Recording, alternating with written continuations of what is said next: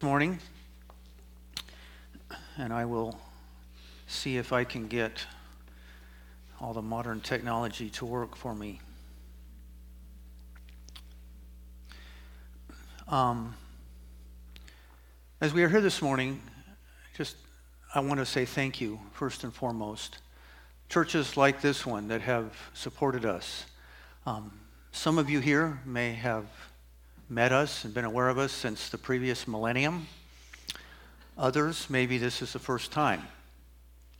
So, as we take a few moments to share about who we are and what your ministry through us in Peru is, as you can see the picture, um, my wife and I, Virgie, have two children, and our daughter Hannah has given us two grandchildren. So we enjoy being with them. Um, we actually got to be with them more than anticipated during COVID. And um, yes, COVID, I could give you a big report about what happened. But as mentioned, uh, Hannah and Willie with our two grandkiddos, and then Jason and Lisa, who are serving in Romania as missionaries. The Lord has blessed us with children who are following in the steps of godly people and we're thankful for that. As mentioned, COVID. Um, during the pandemic, Iquitos saw some changes.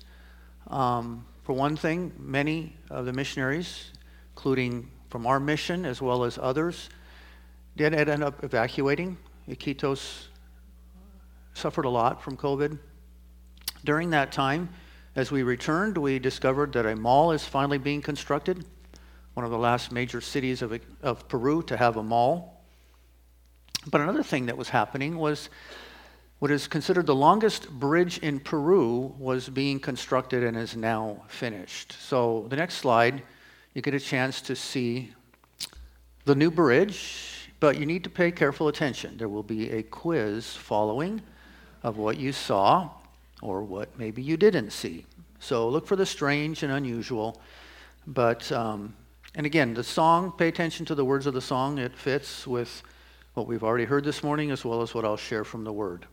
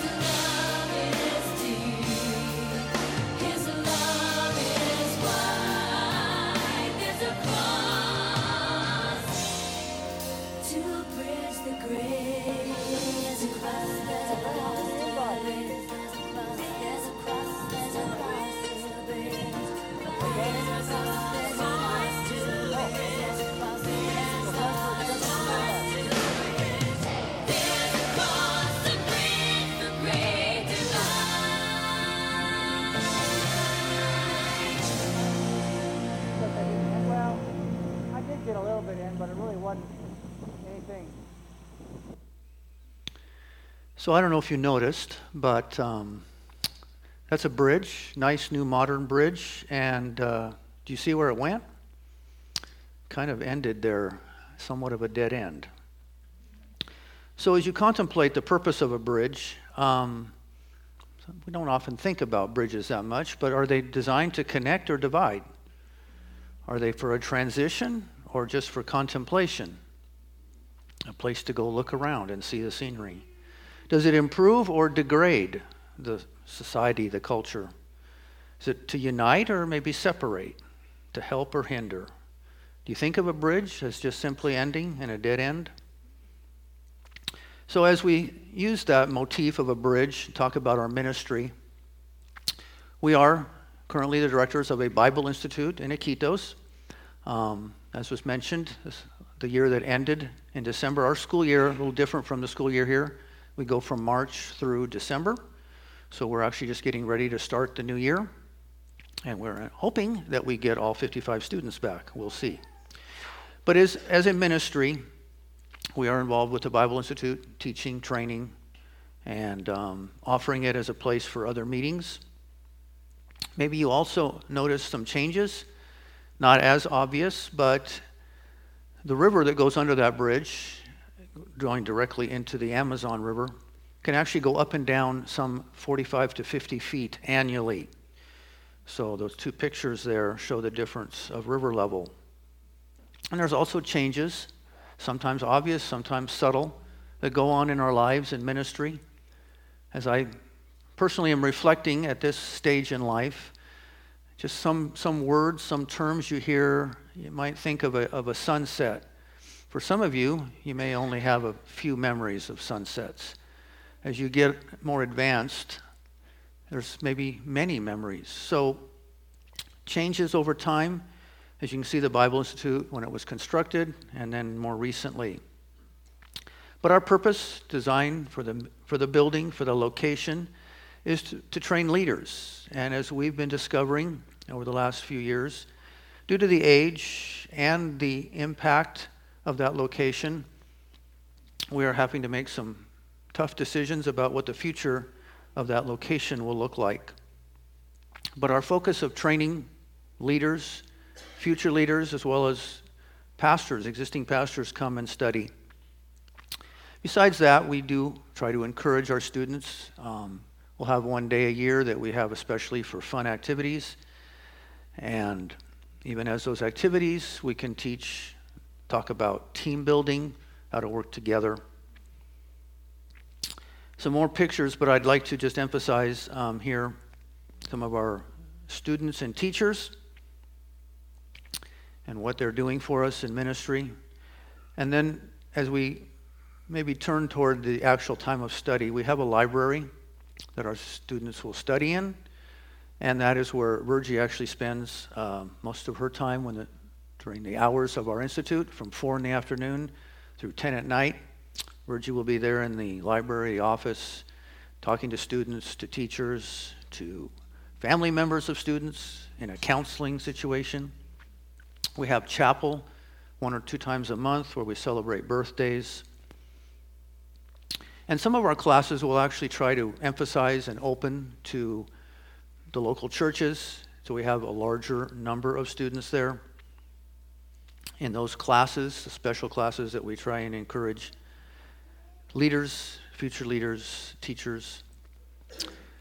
Some of our classes actually, if they're studying, for instance, in this class, they were studying how to do a daily vacation Bible school.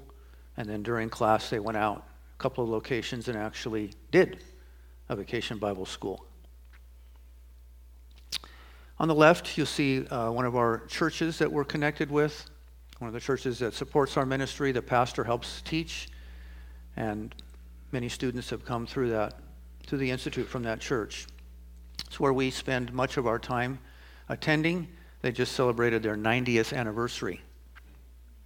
On the right, this young man, Saul, Saul in English, one of our students getting close to graduating. If it hadn't been for the pandemic, he would have graduated. Being involved in ministry in his local church, an encouragement to us. Another one of our students that getting close to graduating was speaking in one of our chapels. And again, I'll let you experience that.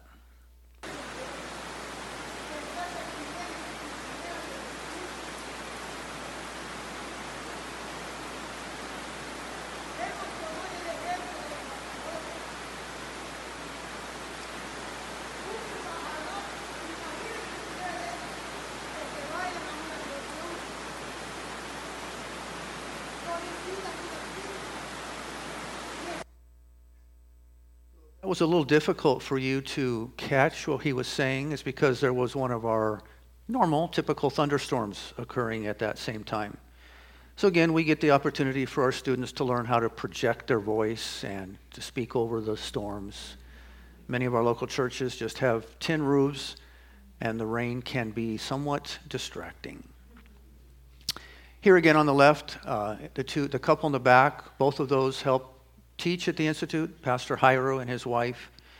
The guy in the front there, he's actually leading up the deaf church, deaf ministry across the street from the Institute, and he should graduate in a few years.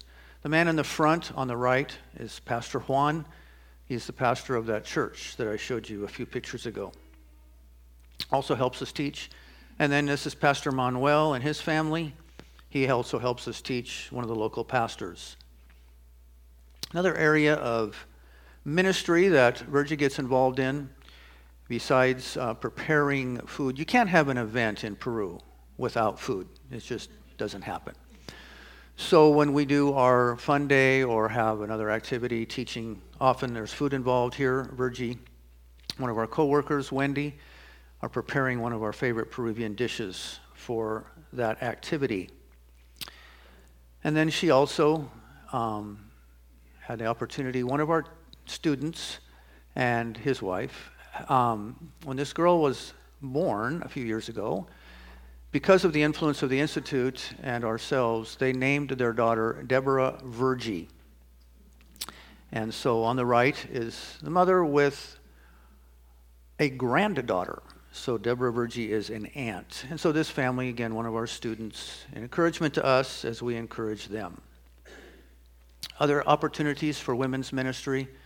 Virgie's involved in going to speak at ladies' meetings. You can just get a flavor of this is one of the churches, and because of the jungle climate, it's an open structure. And so, yes, the bugs and the birds come in. They do enjoy their activities, women's activities, and Virgie has spoken to the ladies at various times. She also offered a cooking class where she prepared some cookies, showed them how to do that for some of the ladies, the first time they'd ever done any baking. And as you can see, the fellowship of enjoying the products. And then one of our other coworkers, Carol, a few weeks after that, did a class on making donuts, and Virgie got to help there. Just activities. Again, here you can see another ladies group where Virgie was speaking, and then they had a contest. If you answered the question wrong, the uh, other team, I guess, got to bless you with these gloves filled with powder. Something else you may have noticed on the bridge was a contrast. Heading out, you got to see more of the jungle, the rivers, coming back in, the city of Iquitos. A lot of contrasts, contrasts of culture, contrasts of education levels, those who we work with in the Institute, the concepts of schedule, time, just briefly, some of the other contrasts in Peru. The coast, interestingly, the coast of Peru is a desert. The only things that grow is where rivers come down. A lot of fishing along the coast. These are some of our memories of where we worked on the coast. But we're now in the jungle. I could wax eloquent about the history of the Inca Empire and such, but we'll just move on. So, out on the rivers, a lot of ministry, past and present, takes place on the rivers. As I mentioned, it goes up and down, some 45 feet annually. So, when the river's down and they want to attract tourists, they build these very much OSHA approved walkways to get over the swampy areas to their villages. Ideas of cuisine. Peru is known internationally for cuisine. The dish on the left is one of our favorites called lomo saltado. And on the right, we just picture interesting fact about Peru. In most of the countries of the world, well, almost all the countries of the world, Coca Cola exists. And in the majority, if not all, but Peru, Coca Cola was able to outsell all the local, local drinks and become exclusive. In Peru, they could not. So Inca Cola is still produced by Coca Cola Company and sold in Peru and other parts of the world. Just briefly, some of the other hats that we wear. I am the um, South American liaison for what we refer to as good soil evangelism discipleship materials. I have a copy of that, and again, would love to talk more about the philosophy that we teach and the materials and tools we've developed for evangelism and discipleship. Very effective. Again, you can see the motif of the bridge on the discipleship book. Because of that, I have been involved in teaching. I've gone to Chile and Colombia and other neighboring countries to help teach this material. And then another hat I wear, actually, it's my bicycle helmet. Those of you who have followed our ministry know that I've had some health concerns over the last uh, three and a half years. I've had four pacemakers. And we're encouraged to report that as of this point, um, the last one is working correctly, and I can enjoy cycling it's a tool that I use in Peru to get out with those cyclists in the society that probably aren't believers and to make some redemptive relationships. I'm also involved in the field team leadership. So, this is our Peru field team with our mission in Peru. We have about twice a year meetings to get together. This is our group that met in Lima. And then more locally, this is our team in Iquitos. Um, as you can see in the back row, the two gentlemen that look alike, they're brothers. They're actually second generation missionaries. They grew up in the jungle. And then off to the right, uh, another missionary who grew up there. He's a second generation missionary, not with our mission, but we work with them and enjoy with, being with them a lot. He was actually the guy that was riding his bike across the bridge with me. So we're involved in ministry there in Iquitos. Um, our job, again, is the Bible Institute. Andy and John help teach there. And then we're all involved in helping local churches. So that is a brief overview of our ministry. We do have our display table in the back and would love to talk more as you have questions afterwards. But as has already been brought out this morning through the songs, through our time of remembering what Christ did on the cross. I do want to share from the Word this morning. As I titled the message, Behold, the Lamb of God who takes away the sin of the world. That is a statement that some of you may recognize. John the Baptist made that statement concerning Christ. But as I reflected on that announcement, can't help but think that the people that John announced it to probably didn't grasp the full extent of that phrase. The Holy Spirit gave John those words.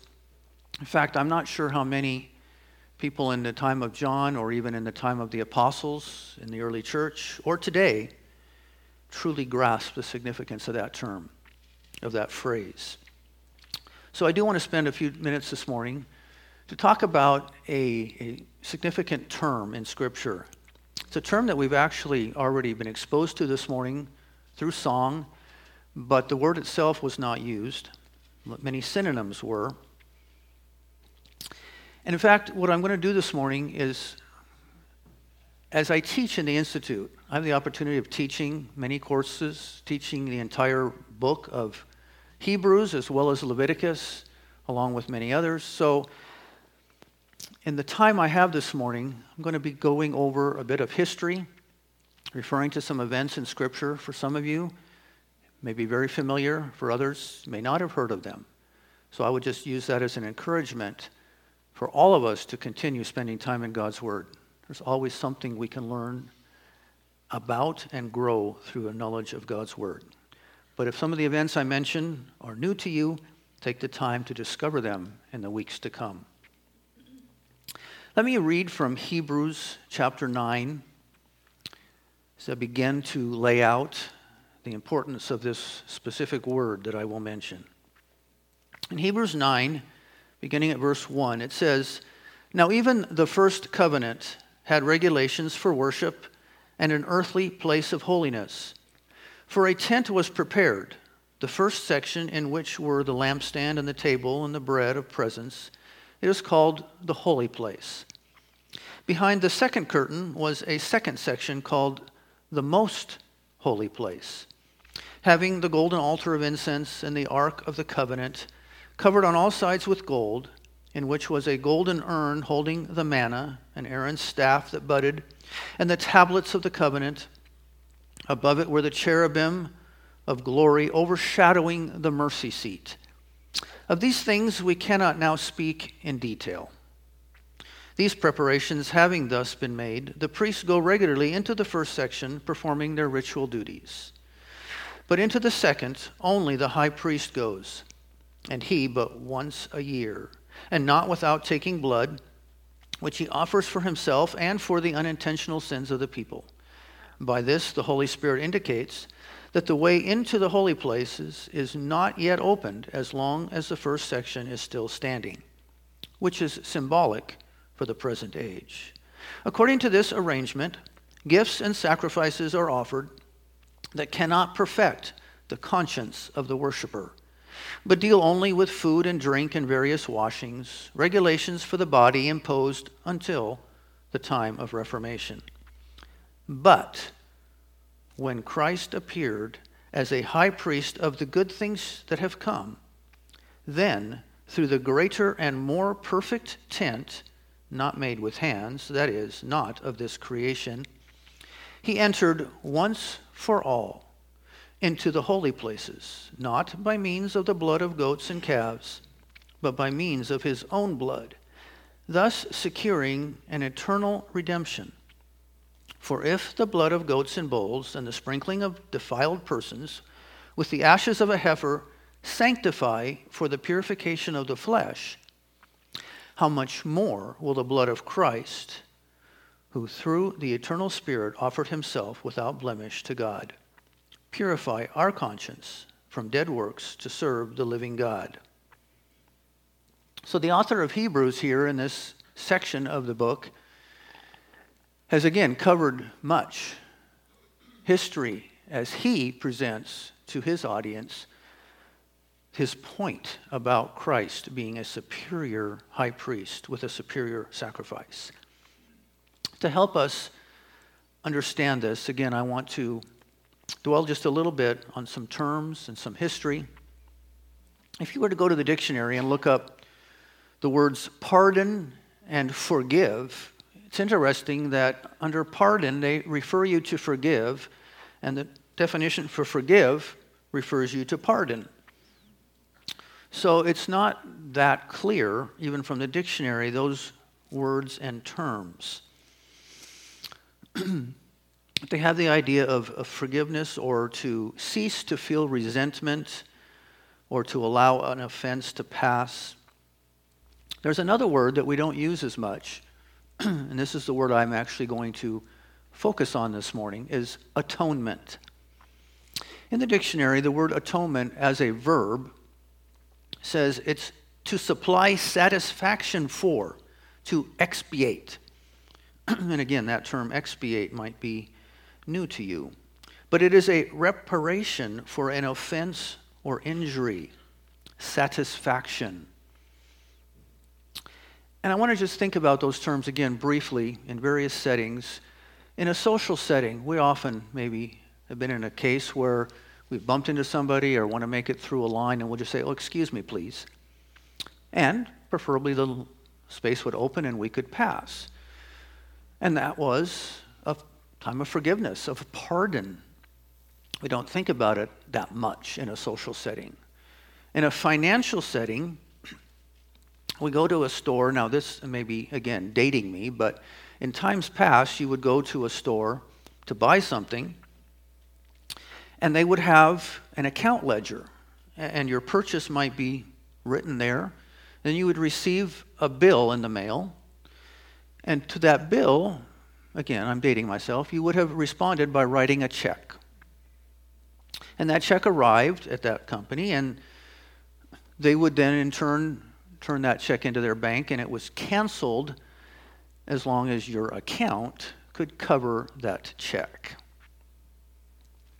And again, in a spiritual setting, the terms such as grace, mercy, and peace are connected to this idea.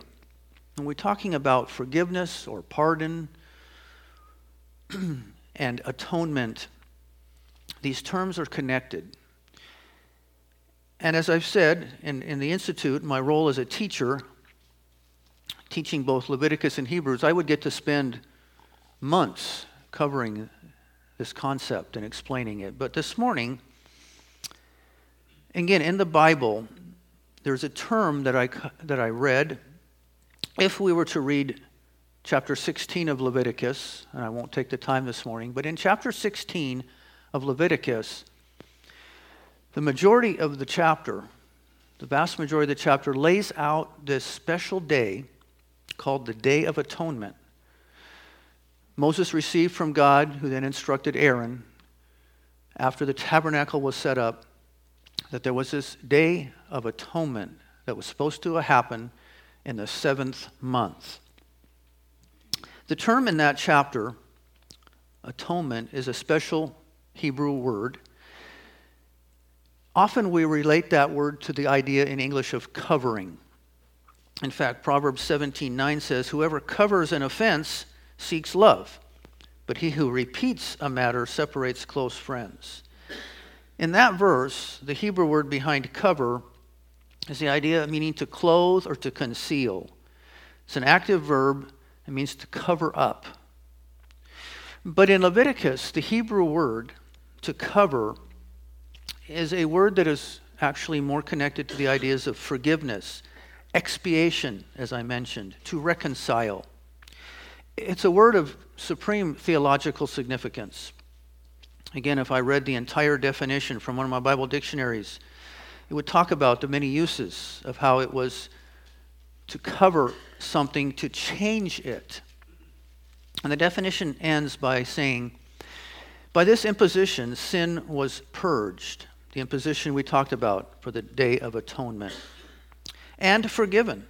The offenses were removed, leaving the sinners clothed in righteousness. Of course, the imposition of the blood of bulls and of goats could never fully cover our sin, as Hebrews said.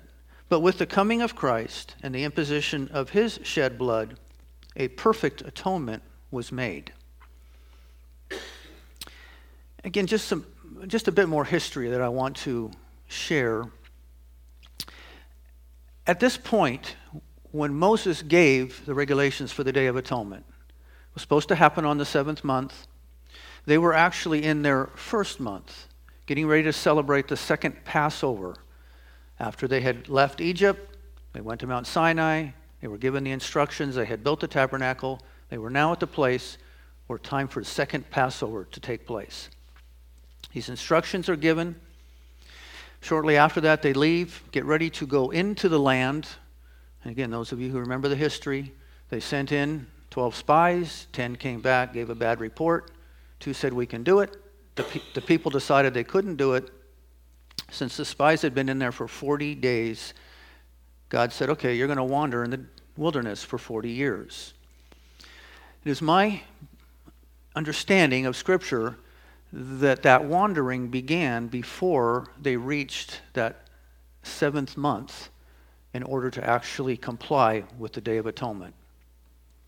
I would love to explain more, but the Day of Atonement was this very special day that God had made where the high priest would enter that most holy place. And through a, through a series of sacrifices, God had promised that all of the previous sins from the previous year would be eliminated. Visually shown by a live goat being sent off into the desert, carrying away the sins. But as I said, they, they rebelled. They wandered for 40 years. They came back to the land. They conquered it, followed by a time, almost 400 years of judges, where there was a lot of rebellion. The reality is, the Day of Atonement is not mentioned in Scripture from the time it was given through Moses until the author of Hebrews uses it for this illustration. It's not once mentioned.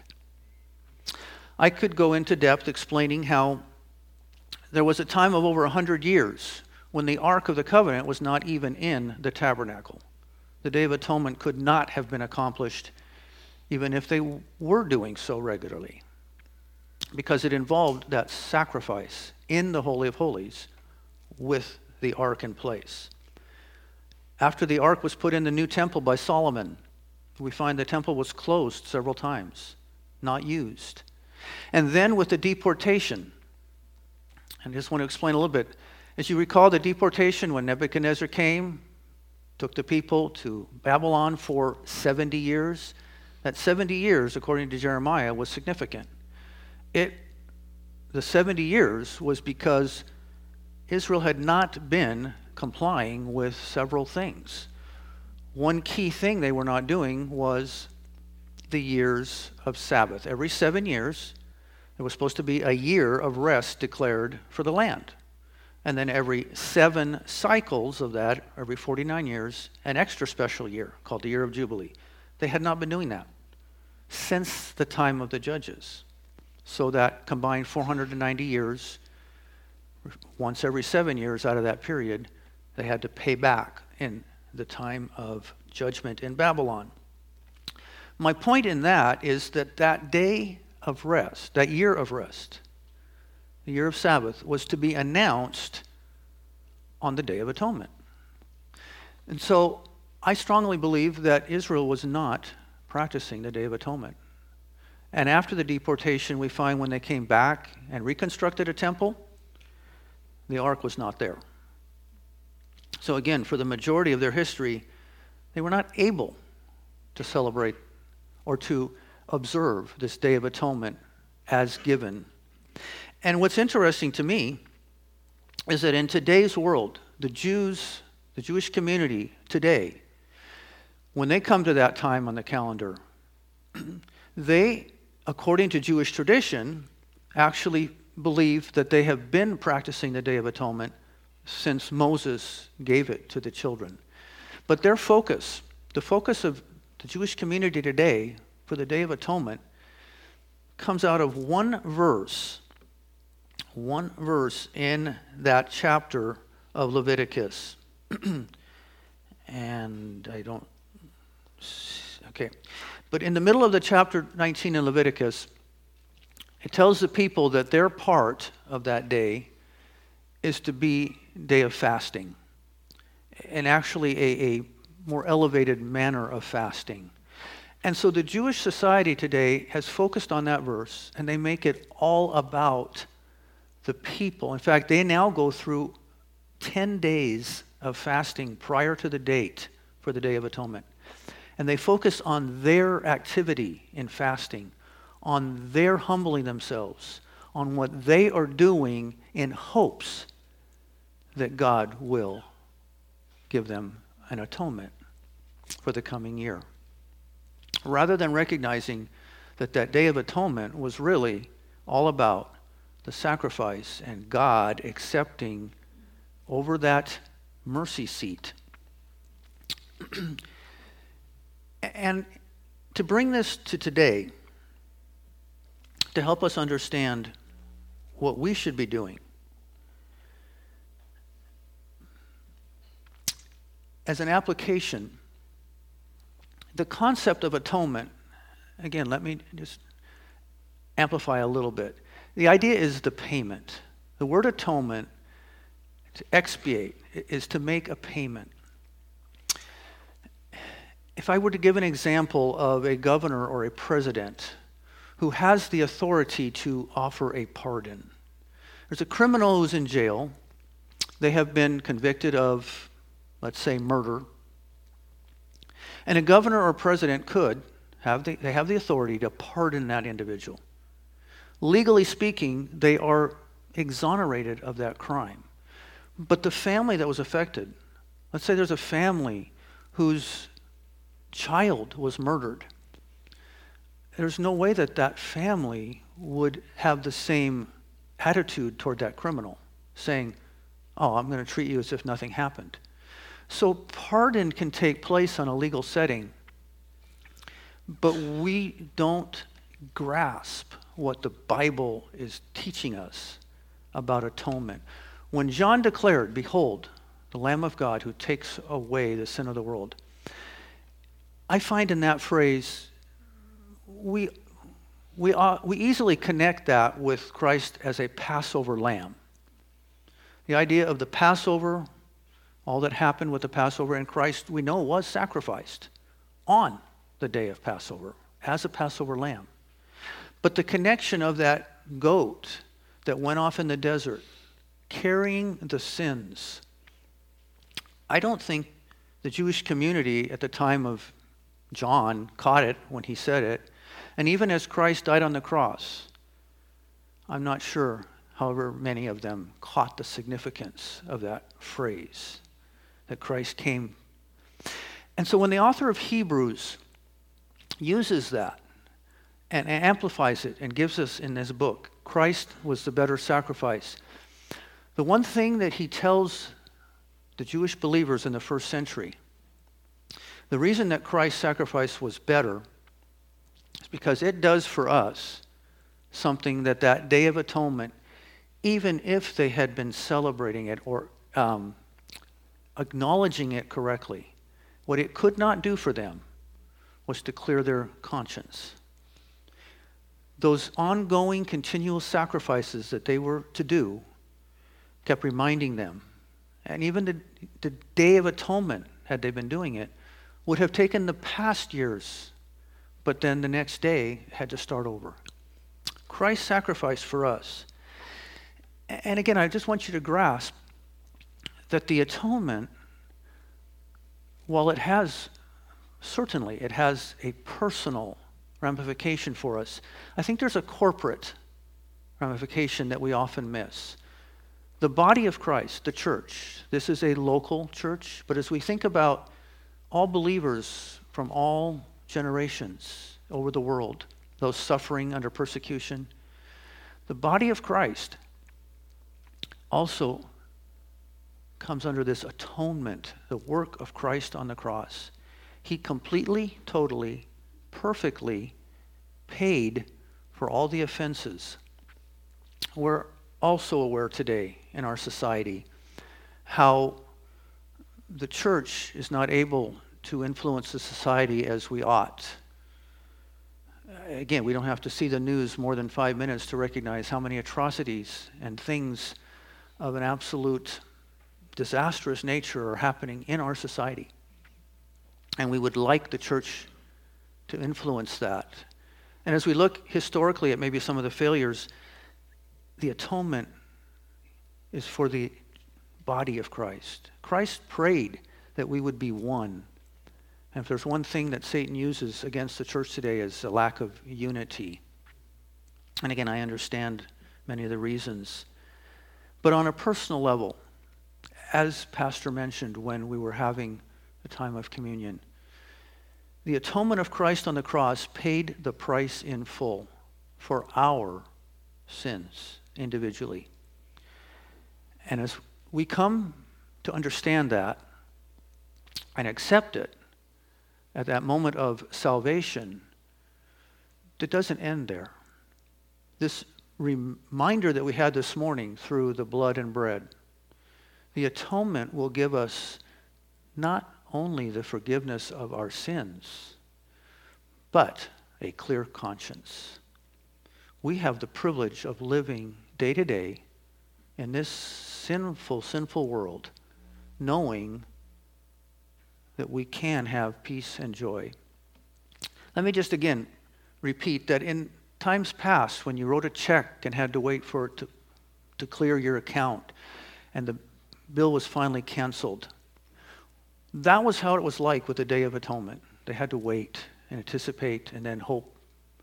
But for us, we essentially have our debit card with access to an ATM machine, 24 7, 365 access to an unlimited account of mercy and grace. We have access to that. We don't have to go through a priest, Don't have to wait till one day a year. It's for us each and every day.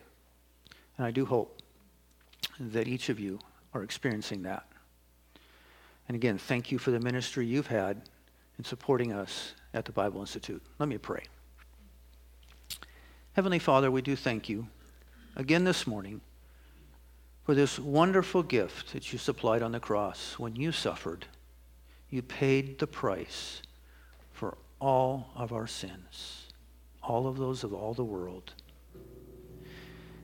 Thank you for that, O oh Lord. We just ask this morning that each of us would live in light of that, praising you and giving you the glory. In Jesus' name, amen.